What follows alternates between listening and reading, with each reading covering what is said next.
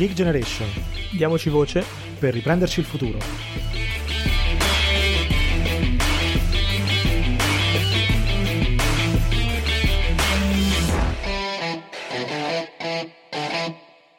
Bentornati a The Geek Generation, il podcast dei giovani e per i giovani per parlare dei sogni, delle speranze ma anche dei problemi di una generazione, anzi due, nel nostro paese. Oggi abbiamo un ospite davvero interessante che sono felicissimo di avere qui. Eric, lasciate il piacere di presentarlo. Sì, molto volentieri, eh, anche perché insomma siamo molto contenti che, che sia qui in, in, nostra compagnia. Allora, lui si chiama Giuseppe Francavigli, è il direttore responsabile di uh, The Vision. Insomma, se non conoscete The Vision, direi che uh, potete tranquillamente cambiare, cambiare canale, però ce lo, ce lo, diciamo, facciamo di nuovo raccontare da, da, Giuseppe, che sicuramente sarà molto più bravo di me a introdurlo e a spiegare un no. pochino chi è che cos'è The Vision. Ciao Giuseppe, benvenuto. Ciao Mario, ciao Riccardo, grazie innanzitutto per, per l'invito. Ehm, chi non conosce The Vision, più che cambiare canale, insomma, che cambiare podcast, vada a guardarlo ehm, è una realtà editoriale, una testata giornalistica nata nel, sul finire del 2018, settembre 2018, ehm, che devo dire, per fortuna, io sono il direttore responsabile, è ehm, una testata che senza ecco, falsa modestia effettivamente negli ultimi due anni ha raggiunto eh, livelli di eh, pubblico e comunque di ascolto molto, molto interessanti, direi anche eh, sinceramente mh, soddisfacenti per alcuni versi. C'è ancora tantissimo da fare, essendo appunto una realtà nuova, ma mh, siamo abbastanza contenti ecco, di quello che abbiamo già raggiunto. Ci occupiamo so- soprattutto di opinione, ecco, non siamo un sito di informazione o news, non facciamo 24 eh, ore eh, su 24 rilanci di ANSA e di agenzie varie, il nostro sito di opinione eh, e di approfondimento. Um, pubblichiamo tra i due e i tre articoli al giorno, uh, long form di almeno 8.000 battute, il minimo, quindi comunque hai un tempo di lettura uh, abbastanza elevato. Ripeto, quindi appunto non è un sito news, quello assolutamente. È un sito di opinione e, e poi ci sarebbe tanto da parlare su cosa intendiamo per opinione, però ecco, diciamo opinioni fondate, ecco, mettiamola così. No, infatti diciamo che anche su questo si, si, si concentrerà insomma, la nostra chiacchierata di oggi perché partiamo dal vostro manifesto eh, in cui appunto si spiega chiaramente che The Vision si pone l'obiettivo di rigenerare il tessuto mediatico tradizionale, ormai secondo voi inadatto a dialogare con le fasce di popolazione più giovane, insomma. È un obiettivo senz'altro importante e che risponde a un problema che oggettivamente vediamo molto anche noi, da certi punti di vista, sebbene senz'altro con modalità diverse, però anche The Geek Generation va un po' in quella direzione e in generale il problema che vediamo è che è ormai palese come i mass media tradizionali non siano capaci di rivolgersi a noi, alla nostra generazione e alla fine contribuiscano uh, sia lato informazione sia lato poi giustamente opinione, come tu sottolineavi, a contribuire un po' a una fattura sociale eh, che va a monte, cioè che va alla fine proprio anche eh, a essere una fattura nei linguaggi comunicativi, nelle forme, quindi teniamoci per adesso solo su quel lato, sul lato della, insomma, dell'informazione e dell'opinione ovviamente, e ti chiedo appunto da direttore responsabile di una testata che invece cerca di fare qualcosa di diverso, quale pensi che possa essere la direzione da seguire no? per tentare di insomma, risanare questa spaccatura? Um, allora, um, parto dicendo che sono mm, sostanzialmente d'accordo con l'analisi che, che hai fatto. Um, non credo sia semplicissimo scollegare gli aspetti, appunto, solo quello della comunicazione da, diciamo, eh, la struttura, eccetera, perché comunque quando parliamo di comunicazione e anche di informazione, le variabili in campo sono tantissime e si influenzano fra di loro. Um, non c'è dubbio, come dicevi appunto, che eh, lo scollamento, la distanza generazionale negli ultimi anni in particolare fra la generazione diciamo di chi oggi ha 20-30 anni eh, rispetto a chi invece oggi ne ha 40-50 per non parlare ovviamente delle generazioni diciamo un po' più ancora più adulte quindi eh, diciamo pure anziane um, è diventato sempre più palese. E, e, in questo non c'è dubbio che eh, questi mesi, ormai anzi stiamo andando a fare purtroppo l'anniversario di un anno, ehm, di pandemia abbiano ehm, manifestato e reso palese questa rottura, che è una, palese, che è una rottura di eh, innanzitutto differenza di interessi, di sensibilità e di strumenti diversi perché non pensiamo che questa sia la prima volta nella storia in cui c'è uno scontro generazionale, o meglio ancora il nostro non è arrivato a uno scontro vero e proprio. Diciamo che la nostra generazione sta cominciando a prendere coscienza del fatto che non avrà un futuro e quindi eh, potrebbe essere un problema. Ecco, questo però um, faccio una piccola premessa, ma questo è il punto centrale.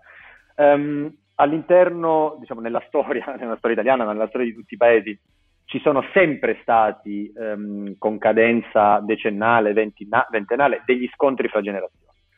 Eh, noi per la prima volta siamo una generazione che eh, rispetto a quella che ci ha preceduto, per non dire appunto a quelle che ci hanno preceduto ancora, abbiamo degli strumenti non solo tecnologici, um, ma eh, direi anche culturali e sociali che nessuna generazione aveva avuto.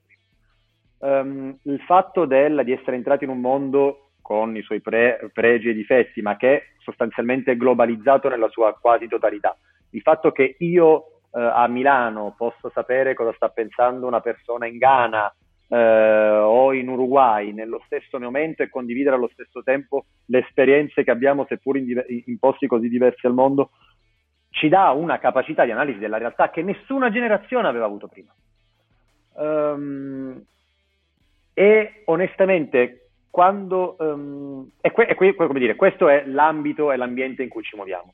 La differenza della nostra generazione rispetto a quella di prima è che però noi davvero per la prima volta siamo la prima generazione che sicuramente, come dicevo, insomma, come ho detto più volte, ecco, eh, che sicuramente non avrà lo stesso futuro o non può guardare al futuro con la stessa serenità, serenità di, con, la, con cui hanno potuto fare i nostri genitori e i nostri nonni.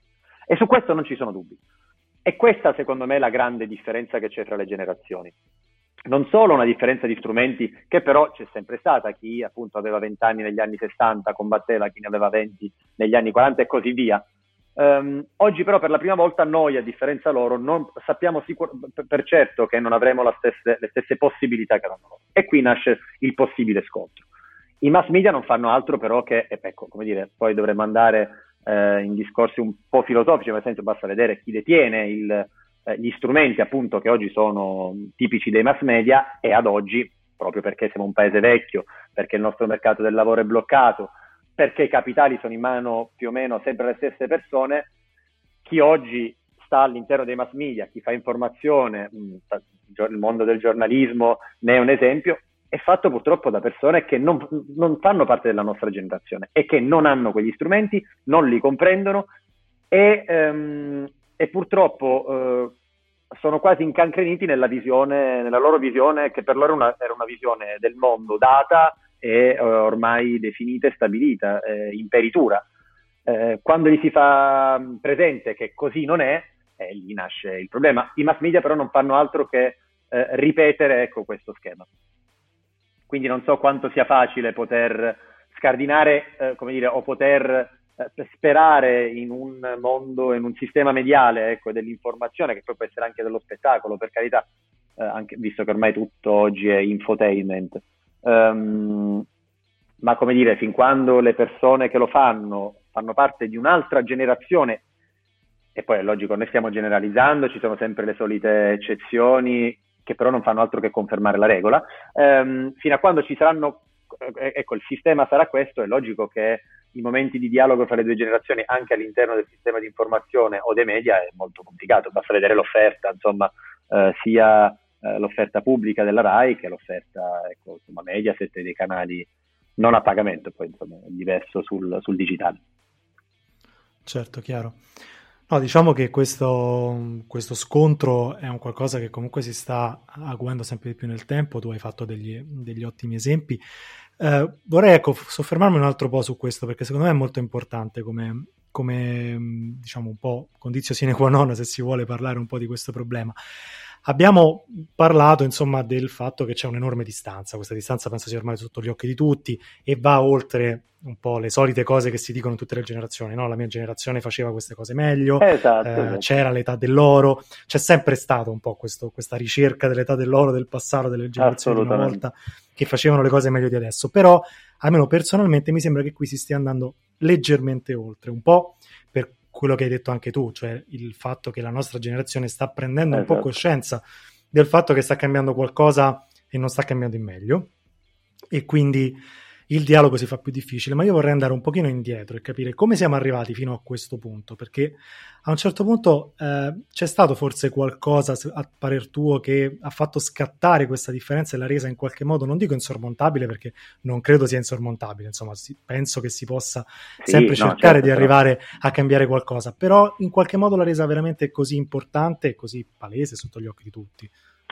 Um, allora, uh, dunque, mh, ovviamente quando parliamo di eh, fenomeni e dinamiche sociali non, è, è, difficile trovare un unico momento, ecco, un unico episodio, un casus belli.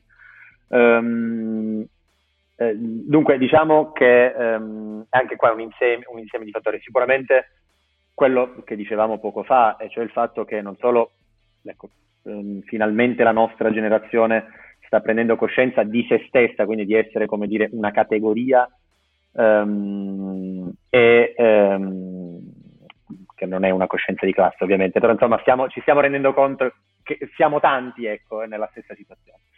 Um, e siamo tanti nella stessa situazione che è quella, appunto, come dicevamo prima, di avere davanti a noi un futuro da- veramente oscuro. Um, questo è già una variabile. Um, dall'altra c'è, come dire, una, uh, uno dei tanti, delle tante idiosincrasie ataviche italiane, cioè il fatto di mettere sempre, posticipare costantemente um, i problemi, o meglio, la ricerca di soluzioni. Um, noi veramente per culturalmente, ma proprio nel senso letterale del termine, siamo fatti così da sempre. L'Italia, più, più che affrontare nell'immediato ehm, quello che potrebbe essere un problema, eh, fa finta appunto, lo, lo, procrastina per futuro, per, per tempi migliori. Ecco, um, e poi in realtà nel nostro, nella nostra fortuna, questi tempi migliori poi ad una certa sono sempre arrivati, in qualche modo si è sempre riusciti a, perché c'era il condono di turno, oppure comunque perché effettivamente c'erano delle, um, delle congiunture economiche sociali, per cui ad una certa si riusciva a risolvere qualche problema. Um, Purtroppo però, procrastinando, procrastinando, portando sempre avanti il momento in cui effettivamente affrontare um, quello che poteva essere il debito pubblico, uh, un'istruzione che faceva acqua da tutti, cioè veramente ragazzi, cioè, gli aspetti sono veramente tantissimi e che fino, um, fino, ad oggi in realtà sono sempre sembrati molto aleatori. Uh, parlare di debito pubblico a, a, chiunque è sempre sembrato parlare un boh, di che cosa, che effetti avrà su di me, non ne ho la più pallida idea che, ma, ma, sostanzialmente che ce ne frega, eh, facciamo in debito e eh, vabbè, tanto abbiamo sempre fatto tutto in debito. Um, nel momento in cui scoppia una pandemia e eh, dire, c'è il rischio che i tempi migliori non arrivino per risolvere il problema e vengono al pettine tutti i nodi, che ripeto sono quelli della sanità, ma sono quelli dell'istruzione.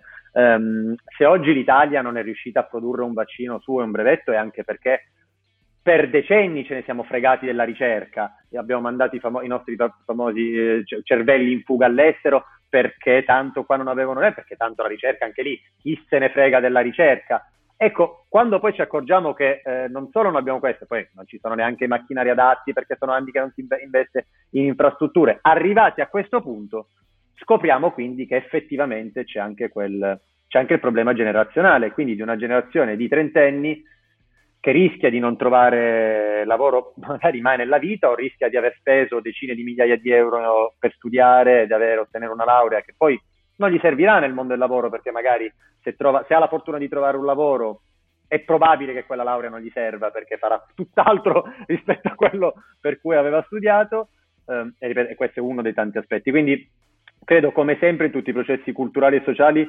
eh, siano, sia frutto di serie, un insieme di, di, di variabili e di situazioni. Um, sicuramente oggi la situazione pandemica mondiale ha, ha acuito uh, o comunque accelerato ecco, il processo di cui parlavamo. Sì, ne sono convinto anch'io e tra l'altro io credo che eh, abbia accelerato non solo appunto il processo ovviamente di eh, insomma, emergenza sociale che viviamo, ma forse anche, appunto, come già abbiamo un po' accennato, quella presa di coscienza, perché eh, io vedo che ci hanno chiamato per tanto tempo e ancora ora lo fanno, gli sdraiati, quelli disinteressati a ciò che accade intorno a loro. In realtà, appunto, probabilmente complice anche questa ennesima emergenza che non è solo sanitaria ma è anche economica e sociale, come stiamo già vedendo e purtroppo temo che continueremo a vedere almeno per quest'anno, alla fine però eh, tanti nostri coetanei si stanno rendendo conto di quelle che sono effettivamente le loro condizioni di oggi e del futuro. Eh, tra l'altro un tuo recente video su The Vision lei assume molto bene e purtroppo appunto sono condizioni non certo positive. E quindi allora eh, io mi domando appunto se forse il problema non vada anche ricercato in un altro aspetto importante che poi sono uh, le modalità con cui portiamo avanti le battaglie perché ne parliamo spesso, basta guardare per, esempio, ma qui senza attaccare nessuno, però è per far capire qual è la situazione, eh, il fatto che organismi come i sindacati, eh, i due principali sindacati italiani oggi hanno più di metà del, del loro, dei loro membri che sono pensionati. E questo certo. vuol dire che ovviamente eh, le battaglie che portano avanti sono battaglie che non riguardano in primo luogo il lavoro in particolare giovanile e, e, e tutto quello che ne consegue. Quindi allora io mi chiedo se lì non, non, sia problema, se quindi non ci sia un discorso anche di eh, rigenerazione e ripensamento di quelle che sono le strutture e eh, le parti con cui, sociali con cui portiamo avanti le battaglie, senza arrivare ancora poi alla politica dei partiti, che poi ne parliamo anche, però anche solo insomma, in una fase poi politica chiedo anche a te se sei d'accordo con questa tesi e nel caso come muoversi. No, no, no sono, sono, assolutamente d'accordo nel fatto c'è, c'è, un tema, cioè come portare avanti le istanze um, ed è un tema grosso uh, ed è grosso forse perché è eh, ancora più tragico perché in realtà re- rende la situazione un po' più grottesca, un po' più grottesca. Um, e oggi, vabbè, anche di oggi la notizia, poi uno sembra, eh, sembra accanirsi. Um, oggi ad una certa sul Corriere è spuntata la notizia di eh, Santori, del, Sartori delle, delle Sardine che ha fatto una comparsata in questa nuova produzione con Stanley Tucci su Bologna, eh, una trasmissione di cibo in cui appunto Stanley Tucci, insomma, americano di turno, che gira l'Italia alla scoperta delle sue prelibatezze gastronomiche a Bologna che spunta mentre mangiano poi la mortadella, perché poi c'è tutto un simbolismo particolare che fa, fa veramente molto ridere se ci si pensa. Um, il leader delle sardine che appunto fa la comparsata e dice quanto è buona la mortadella, uh, so, simple, so simple, so good, e, e, e va bene. Ora, se, non, se fosse un personaggio come, come chiunque, insomma, a me interesserebbe anche molto poco, Um, il dramma però è che lui è, non solo lui si è presentato come insomma, rappresentante delle sardine e quindi, vabbè, insomma, um, ma il dramma è stato che tutto il mondo mediatico, il mondo dell'informazione italiana, proprio quell'informazione di cui parlavamo prima, fatta insomma da persone ormai di una certa età, um, avevano uh, eretto, ecco, questo movimento nato con un flash mob, perché poi anche questo lo dobbiamo dire, non è un movimento nato, non era un movimento nato con un programma, delle idee politiche, ehm, che non devono essere per forza delle soluzioni, ma sono anche delle proposte, è un movimento nato dalle, da, da un flash mob. Con la sua dignità assolutamente nessuno dice niente, ma pensare che una generazione possa essere rappresentata da un flash mob, e allora qui la colpa è nostra però, Um, e un'altra cosa, anche qui a Genova si dice insomma sbelinarsi. Ah, noi dobbiamo sbelinarci un minimo, perché se pensiamo davvero che un movimento così che piace così tanto proprio alla generazione che stiamo contestando, ci sarà qualche problema. Eh, bisogna farsi qualche domanda. Se questo movimento non è riuscito a dare una proposta, una neanche nel, nel, nel, periodo più terrificante della nostra storia. Ci sarà un problema.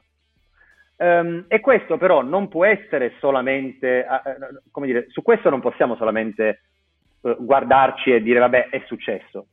Dobbiamo as- per forza fare dell'autocritica e dire che se, se come generazione se abbiamo, de- abbiamo sicuramente sbagliato i rappresentanti. E non parlo solamente delle sardine, uh, ma in generale um, se eh, in Parlamento non siamo, come dire, la generazione appunto de- di 20-30 anni è sostanzialmente non calcolata, facciamoci le domande e capiamo anche il perché. Poi um, bisogna parlare di come ovviamente questo sistema eh, politico elettorale escluda i giovani e non ci sono dubbi. ehm, su come, come dire, non ci sono stati momenti perché nessun politico negli ultimi anni ha realmente tenuto in conto, poco fa parlavi ehm, Mario delle, dei sindacati, i sindacati sono, una, eh, sono delle organizzazioni molto novecentesche che oggi stento a trovare appunto nella, ne, all'interno della nostra generazione qualcuno che dica ah sì mi sono iscritto al sindacato perché penso che possa tutelare i miei diritti perché la verità è che purtroppo e qua lungi da me, eh, lungi da me suonare renziano ma i sindacati hanno fallito la loro missione nel tempo hanno tutelato i loro diritti e i diritti dei lavoratori degli anni 70-80, dopodiché ad una certa si sono fermati perché dovevano tutelare i loro diritti e quelli di nuovi no. Um, e purtroppo questo no, non possiamo, però no, noi non possiamo neanche sperare che arrivi il Deus ex machina ogni volta, che arrivi il sindacato di turno. Appunto, come dicevo poco fa, ad una certa sveriniamoci. Um, l'altra cosa, un'altra cosa molto importante, visto che citavate poco fa il video, insomma, uscito appunto per The Vision, eh, ho letto tantissimi commenti sotto del ah va bene eh, allora però do- dove sono le proposte? Tante vi, vi lamentate sempre, eh, ma proposte concrete. Le proposte non, non, le devo dare io che faccio il giornalista. Io, po- cioè, ehm, le proposte e le soluzioni de- devono venire dalla politica, punto e basta. Veramente non possiamo aspettarci ogni volta che le, che, che le risposte arrivino da altri e, e, no, e non chiederle a chi, ehm, a chi invece dovrebbe darle. Eh, il problema di rappresentanza però è veramente molto importante. Um, ultima, ecco, parentesi per chiudere.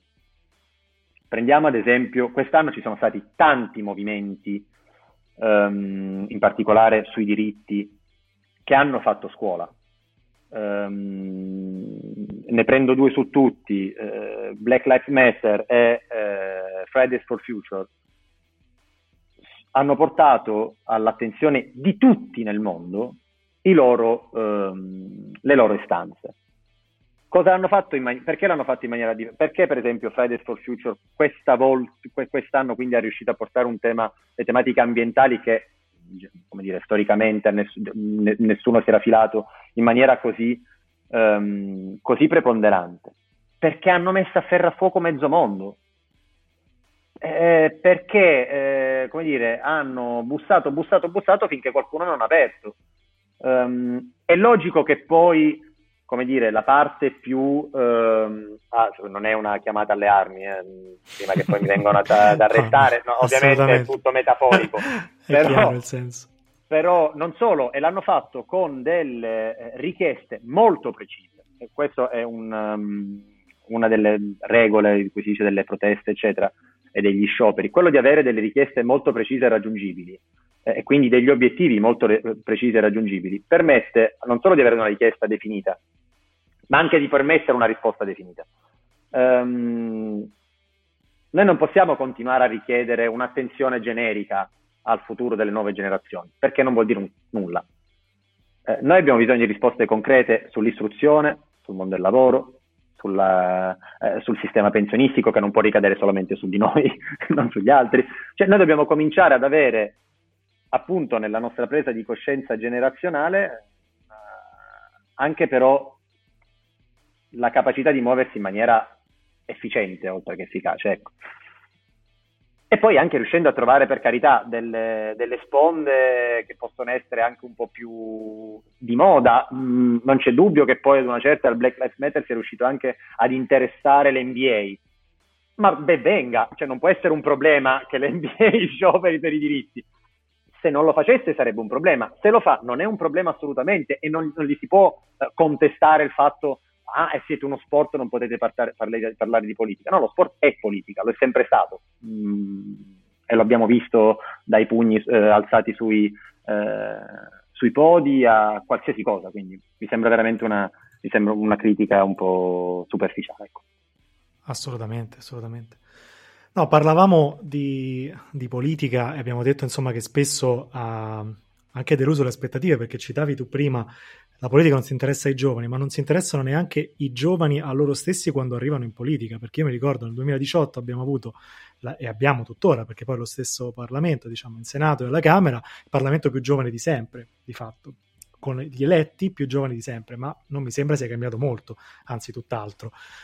Quindi eh, il problema a questo punto non è forse neanche più anagrafico, ma va fatto un lavoro insomma, sulle singole battaglie di cui magari parlavi, parlavi anche tu prima, non solo a livello sociale, ma anche proprio a livello politico, perché poi se, per fare l'esempio che hai citato anche tu, eh, Fridays for Future mobilita tante persone, eh, poi la politica da un certo punto di vista va a interessarsi a queste cose, anche solo banalmente per il consenso, esatto. perché eh, è, è, giu- è, anche giusto da un certo punto di vista che sia così. Quindi la Fridays for Future poi le proposte che arrivano non sono quelle dei ragazzi che scendono in strada con il cartello di cartone con sopra scritto uno slogan, che è giusto che lo facciano dal mio punto di vista. Sono le per- poi è invece magari la Merkel che prende quelle istanze anche solo per, come dire, per, ehm, per convenienza elettorale elettorale, porta avanti e scrive un piano sul clima molto importante. Ho fatto l'esempio della Merkel, insomma, per citarne uno, ma insomma si potrebbero fare tanti esempi da questo certo, punto certo, certo, certo, Quindi a questo punto io dico, eh, questo funzionamento può passare attraverso i partiti tradizionali, perché a me sembra che ci sia anche un problema di offerta da questo punto di vista, cioè un giovane che vuole portare le sue istanze e magari vuole portare anche da un punto di vista tecnico, perché noi per esempio da questi microfoni abbiamo intervistato tanti think tank giovanili, tante persone che si occupano di tanti aspetti anche di economia, anche cose molto complesse, che sono giovani e hanno tante proposte da dare, ma sembra che queste proposte in qualche modo non interessino ai partiti, cioè gli organismi certo. attraverso i quali più tradizionalmente insomma si declina la democrazia, no?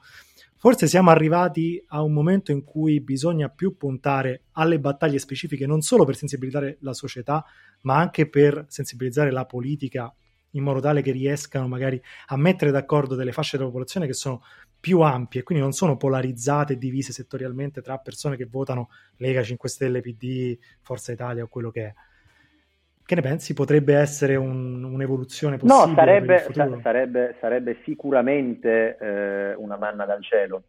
Io poi sono un po' di mio pessimista nel, nel, nella vita e, e, e, mi rendo conto che è molto difficile però trovare questo, um, la, trovare innanzitutto una persona in grado di non solo ascoltare e recepire eh, le istanze di un'intera generazione e poi portarle, ma per una, eh, portarle in Parlamento, purtroppo per, una, per un motivo molto, molto semplice che accennavamo anche prima.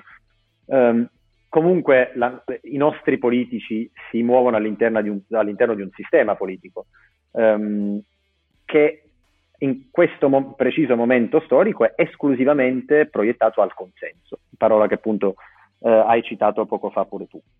Um, oggi la politica è solo politica di consenso, uh, perché uh, i politici hanno capito che tanto rischiano di andare ad elezioni ogni due anni, che comunque in realtà le elezioni hanno un effetto sì, ma anche no, perché tanto una volta che si punta al proporzionale più estremo, eh, per forza ci saranno partiti con percentuali di voto sempre più simili, i quali per forza si dovranno mettere ehm, d'accordo per governare. E quindi chi ha perso le elezioni nel 2018 oggi può governare, come anche appunto nel, il governo del 2000, nato dalle elezioni del 2018 era una sorta di cerbero a più teste, una che guardava da una parte e una dall'altra, come anche il, come dire, poi quello nato successivamente. Um, ma proprio perché è, esclu- è esclusivamente una, una, politica legata a quello, e non è tanto una questione partitica, perché purtroppo lo sono veramente tutti. Um, che poi ci sarebbe da fare un discorso su come mai i partiti, come dire, dal, dai partiti nove- novecenteschi così uh, impre- improntati e impregnati di ideologia si sia passati invece sostanzialmente a partiti che campano sulla persona singola, sul singolo individuo, sul leader di turno, ehm, che non propongono nulla. Mm, io veramente ad oggi stento, mi sono sempre riconosciuto dire, in, una, nel, in una politica più di sinistra che di destra, per, per, eh, ma oggi stento a trovare qualcuno che mi possa rappresentare ehm, anche all'interno della stessa sinistra, perché il Partito Democratico credo che sia stato fonte, per, appunto per chi si ritiene di sinistra, fonte de, de, delle più grandi delusioni degli ultimi, degli ultimi, anni, un partito che onestamente a, ad oggi stento a definire in contrapposizione con gli altri. Um, basta vedere le scelte con chi governare, cioè si sta governando, o meglio si stava governando eh, con un partito che fino al giorno prima governava con la Lega, se sei un sostitutivo della Lega veramente comincio a farmi delle domande. Um, ma, e, e, quindi, per tornare alla tua domanda, ehm, sperare la speranza, certo, nel fatto che, nel, nella speranza che ci sia qualcuno capace di eh, ecco, anche lì, mettere d'accordo fasce più ampie di popolazione eh, e, come dire, e non richiudere e rinchiudere queste, mh, queste stanze solamente all'interno di un dibattito, di uno scontro fra ah, i giovani chiedono questo, noi però gli diamo quest'altro, perché poi sembriamo sempre eh, dei cagnolini che cercano il biscottino eh, eh, insomma, dopo, essere, dopo aver fatto i cattivi. No, non è così. Um, uh, fino a quando però la politica sarà solamente consenso, eh, solamente improntata a quello, e quindi però, attenzione, questo vuol dire anche fino a quando i giornalisti e il giornalismo e il mondo dell'informazione non farà altro che alimentare questo sistema, um, quando si tornerà a non dare più tanta importanza a un maledettissimo post fatto da un presidente del Consiglio che esce da Palazzo Chigi e che era chiaramente architettato. Ora, perché voglio dire, non è che ci voglia. Sono infatti poi usciti tutti gli altri ehm, saluti a tutti i presidenti del Consiglio, ma era logico, ma per tre giorni in Italia si è parlato del, eh, del, del post da oltre un milione di interazioni di Rocco Casalino e del Presidente del Consiglio. Fino a, per giorni e ripeto, siamo nel periodo più difficile della storia dopo la seconda guerra mondiale, quindi non è che non ci siano proprio altri argomenti, ce n'erano anche di molto importanti, ma noi abbiamo passato due o tre giorni e non si aspetta, perché ancora fino a ieri c'era Rocco Casalino, ospite de, dei principali programmi di approfondimento. Vedi, e torniamo anche alla prima domanda sull'offerta eh, dei mass media. Fino a quando i mass media la smett- non, la smetteranno di interessarsi a cose che oh, davvero, e non perché lo dico io, ma non hanno alcuna attinenza con la vita reale e col mondo reale, e quindi non faranno altro che alimentare la politica del consenso, non vedo onestamente um, alcun modo per affinché ecco, si, si, torni invece a dare senso ai temi, perché il tema, come dire, il nostro, la tematica, le tematiche generazionali per forza di cose interesseranno soprattutto, se non quasi esclusivamente, chi di quella generazione fa parte. E così come chi um, chiede o co- come chi parla di uh, riforma del sistema pensionistico non è chi è già andato in pensione e eh, magari sta prendendo 5.000 euro a, a, a, al mese di pensione, ma chi probabilmente da qua a 10 anni ci dovrà entrare e rischia di non vedere magari neanche 600 euro um, ogni argomento fa, dire, ha dei portatori di interesse che, eh, e degli interessi che confliggono con gli altri, con altri, per forza di cose. L'arte della politica un tempo era quella di trovare un compromesso fra le parti, che però anche lì scontentano per forza qualcuno. Perché sarò scontento io perché non mi hai dato il 100% di quello che volevo, eh, me ne hai dato 70, sarà scontento l'altro perché voleva che non mi dassi neanche quel 70, ehm, e così via.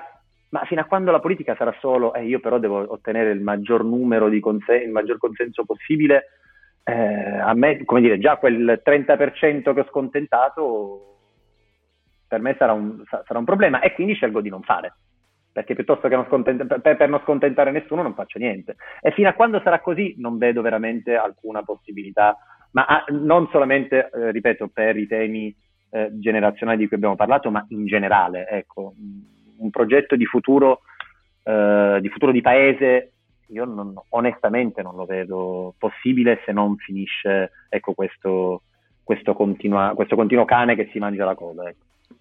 No, allora io sono molto d'accordo con te e credo di parlare anche a nome di Riccardo quando eh, insomma vediamo anche noi eh, questo questa situazione a livello pessimistico in termini di appunto politica del consenso e eh, il discorso sul post da un milione di like lo conferma, nel senso che appunto se si arriva a quel livello di valutare anche l'operato quasi politico di una persona in base ai like esatto. siamo messi male. Uh, detto questo, mi ricollego forse a ciò che dicevamo prima, che allora l'unico modo è seguire anche l'esempio probabilmente di Fridays for Future, di Black Lives Matter uh, e tentare noi, no, noi non noi ovviamente, noi come eh, generazione di portare in piazza i nostri temi perché il discorso è molto cinicamente se davvero questa è la situazione attuale, una situazione nella quale conta solo i numeri che hai e qui forse mi ricollego anche alle sardine inizialmente che comunque con tutti i loro limiti di cui giustamente hai parlato perché le hanno seguite? Le hanno seguite perché hanno portato in piazza 40.000 persone. E allora da lì poi hanno avuto un momento di boom. Quindi a certo. questo punto qua, nel breve termine, forse l'unico modo è quello. L'unico modo è dire, ci mettiamo lì, pensiamo davvero a quali proposte ci trovano più d'accordo in termini di proposte generazionali, ma che poi non sono solo generazionali, perché oggi abbiamo parlato di scuola, di sanità, di ricerca. Sono proposte che ovviamente riguardano i giovani, ma che riguardano il paese alla fine, perché... Certo, certo, guarda, io prenderei un altro esempio. Um, e scollegandoci anche un po' dalla questione del portare in piazza le persone, che poi, come dire, diventa un po' metafora del tutto, ma non è um, l'unica via. Um, il momento dello scontro anche fisico, a parte che sempre da uh, ovviamente allontanare il più possibile, um, però non è l'unico modo di portare avanti delle, delle, delle istanze. Spero appunto di non aver lasciato passare questo, questo messaggio. No, Prendo, No, esatto, veramente non era una chiamata alle armi. Prendo però, eh, eh, ci deve essere quel momento, ovviamente non adesso, che non si può, ma se ci fosse la possibilità, è giusto che si vada in piazza, è giusto che si vada, ci si faccia vedere, è anzi necessario, eh, ma abbiamo oggi degli strumenti che ci permettono, come dire, di, eh, di andare anche oltre. L'importante, è che dicevo anche prima, è oltre all'andare in piazza, ed è questo è stato l'errore delle sardine, è quello innanzitutto un movimento o comunque delle richieste politiche non possono non partire da una struttura di idee forti. Um, non si può andare in piazza solamente perché ci piace farci fare le foto in piazza. E questo è il fatto. E troppe volte da noi è stato così. Um, troppe manifestazioni, ma come dire, di cui sono stato il primo, il primo protagonista, il primo partecipe ai tempi del liceo. Noi abbiamo manifestazioni, mi ricordo grandissime manifestazioni per la guerra in Afghanistan, contro, contro la guerra in Afghanistan, contro la guerra in Iraq, contro la riforma dell'istruzione. Um, e no, erano proprio delle giornate enormi, c'erano insomma migliaia di manifestazioni che non, onestamente, ecco, chi oggi ha vent'anni non credo che abbia visto o abbia fatto. Ma a cosa hanno portato? In realtà poco, perché non avevamo un, delle reali istanze, andavamo sostanzialmente per fare casino. Fino a quando la protesta resta su questo canale, um, non va da nessuna parte. L'altro esempio molto importante, secondo me, e tra l'altro italiano, quindi insomma, um, è quello che stanno facendo anche eh, tutto il movimento femminista italiano, insomma super eterogeneo, però le stanze femministe per la prima volta poi aiutate dal momento storico, venute, dopo il MeToo, um, per carità, però lo fanno in maniera il movimento femminista è come dire, il, il, tentativo di portare avanti le stanze femministe in Italia, eh, in, in, quest'anno in particolare, negli ultimi periodi, è fatto in maniera molto intelligente, perché caso su caso viene costantemente smontata un tipo di narrazione mh, evidentemente patriarcale e maschilista in Italia e, e, e allo stesso tempo si mostra come dovrebbe essere um, viene costantemente denunciato la continua assenza o esclusione um, di donne nel mercato del lavoro, come nella politica, come nel giornalismo italiano. Um, e pian piano, finalmente, eh, prima di ottenere, dire, l'obiettivo credo ancora più importante, e in questo ecco, le lotte femministe in Italia negli ultimi anni hanno fatto secondo me la svolta dopo aver parlato per anni di quote rosa e quindi aver, ehm, essersi soffermati su una questione di numeri, eh, oggi le, le, richieste sono assolutamente precise, vanno al di là del numero, vanno proprio sulla sostanza. Um, sulla sostanza, sulla libertà di scelta, possi- sul, sul gender pay gap. Credo che chiunque abbia minimamente visto, senza neanche troppo interessarsi, ma anche minimamente visto veramente eh, due o tre articoli o due o tre titoli sulle stanze femministe degli ultimi 12 mesi, 14 mesi, eh, facciamo appunto in generale due anni, abbia quantomeno l'idea di quali siano però le principali richieste. E questo secondo me è importantissimo. Poi, e, e l'altra cosa appunto è, non diamo la precedenza al, al, al numero, Diamola intanto alla sostanza, um, perché si è visto appunto con le quote rosa, l'altro giorno um, abbiamo fatto insieme ad Alice Oliveri, eh, è uscita la prima puntata del nostro podcast, abbiamo fatto un discorso molto interessante con l'onorevole Giuditta Pini del Partito Democratico, che veniva anche quindi dalle polemiche all'interno del partito sul fatto che eh, il principale partito della sinistra italiana non fosse riuscito ad esprimere una eh, ministra donna Um, ma lei era la prima a dire non è tanto il fatto del noi vogliamo qualcuna che abbia dei de- de- determinati cromosomi all'interno del governo, è quantomeno a noi interessa che però queste cose siano, eh, vengano ricercate, queste istanze siano portate avanti. E questo secondo me è una cosa molto, molto importante. Sì, assolutamente, eh, ma infatti cioè, noi anche siamo i primi a partire dalla sostanza cerchiamo anche di farlo qui, nel senso che poi eh, un altro problema è, è, proprio quello, cioè alla fine andare in piazza, come giustamente dicevi tu, andare in piazza e poi però non sapere bene perché ci si va, il tema probabilmente alla fine è trovare un buon bilanciamento tra appunto avere una base okay. solida e riuscire poi a mettere d'accordo un'ampia base di persone su quello per poter dire ok, questa è una proposta che, su cui abbiamo tante persone che la, la portano avanti, è direttamente applicabile a livello politico, cioè quindi possiamo arrivare al risultato, possiamo andare in piazza eh, su basi solide e poi vedere effettivamente il risultato, perché poi alla fine se no giustamente si va in piazza, si fa la foto e finisce lì. Invece mettere insieme le due cose, il lato di contenuto e il lato di eh, insomma, risultato anche politico a cui si può arrivare, io penso che sia un po' l'obiettivo che oggi dobbiamo porci, ovviamente eh, quando si potrà giustamente, però adesso se vogliamo secondo me arrivare a mettere in atto queste cose quando si potrà, è bene partire adesso prendendo anche coscienza giustamente della situazione. Quindi, sì, appunto, la realtà sì. è complessa e noi non dobbiamo cercare di semplicizzarla, che certo. è un mezzo neologismo mio, però ok la semplificazione del tutto, però non possiamo ridurre tutto ad un'unica cosa. La realtà è certo. complessa ed è giusto che anche le, dire, che le, risposte che si cercano di dare siano complesse e siano articolate. Ecco. Certo, no, infatti, quella è anche forse la parte Questa è la mia idea, poi ovviamente, è la mia opinione. Certo. Comunque, insomma, direi che abbiamo già insomma, sviscerato una, eh, t- tanti problemi oggi, ma che eh, sono assolutamente da toccare. E anzi, io sono contento se vorremmo tornare a toccarli con te, Giuseppe, quando vorrai. Insomma, assolutamente, quando, vole- quando volete, per me è stato un piacere.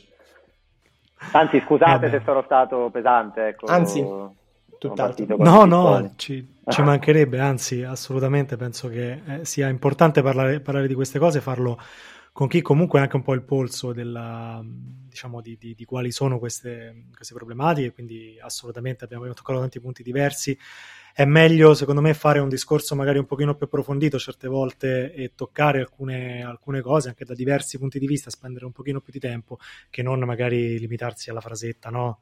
allo slogan diciamo che si lancia esatto.